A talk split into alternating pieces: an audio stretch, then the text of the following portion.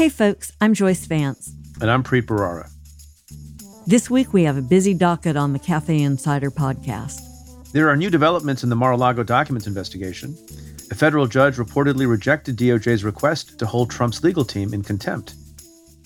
The upshot of all of this is Trump can't be trusted. You know, all sorts of litigation happens where parties turn over material in discovery or whether they comply with search warrants and, and, subpoenas that are lawfully issued, and they turn over material that might be damaging to them. And Trump has maintained such a posture of obstruction that I wonder if this doesn't become part of the narrative for charges down the road. There's a bit of conundrum now that, frankly, is a little bit understandable. It's not to excuse Trump. But if you're in the Trump orbit, why on earth would you make a sworn certification if you're not positive that you can do it with 100% certainty. The January 6th committee appears to be planning to make criminal referrals to the Department of Justice. My view is that that's kind of symbolic, that it doesn't mean anything, that the Justice Department we now know is heavily and deeply involved in investigating the circumstances surrounding January 6th. They've appointed, as we've said seven times already, a special counsel.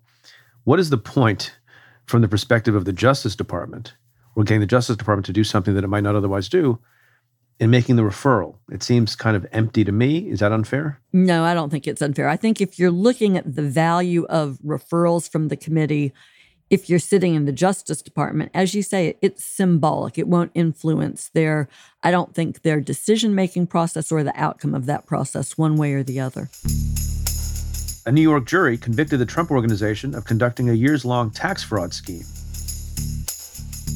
The conviction is important, I think, because it bursts to some extent this bubble of, of Trump and Trump's company's legal Teflon status. So often there's just been this view that he gets away with everything. Well, no, no, he doesn't. He didn't get away with this, even though it's his company, not him personally the amount in controversy, not to belittle the conviction at all, but it's not the case of the century, right? The total amount of fines, I think, amounts to like $1.6 million, which is a pittance. Maybe that's a reason why it hasn't gotten, you know, a huge amount of attention, although it's gotten some. What do you make of it? And the Supreme Court heard oral arguments in Moore versus Harper, a case that could determine whether state courts have the power to review election rules passed by state legislatures.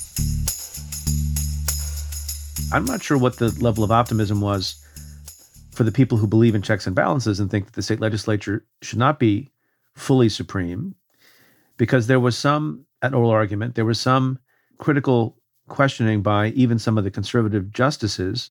The struggle here is to figure out what that means because the judges are throwing around terms like, well, maybe the courts should only be able to intervene when something's done by the legislature that puts the entirety of the law into disarray. And you see the problem here, right? To listen to the episode and access all other Cafe Insider content, try the membership for just $1 for one month. You can do that at cafe.com slash insider. That's cafe.com slash insider. We look forward to having you as a part of the insider community.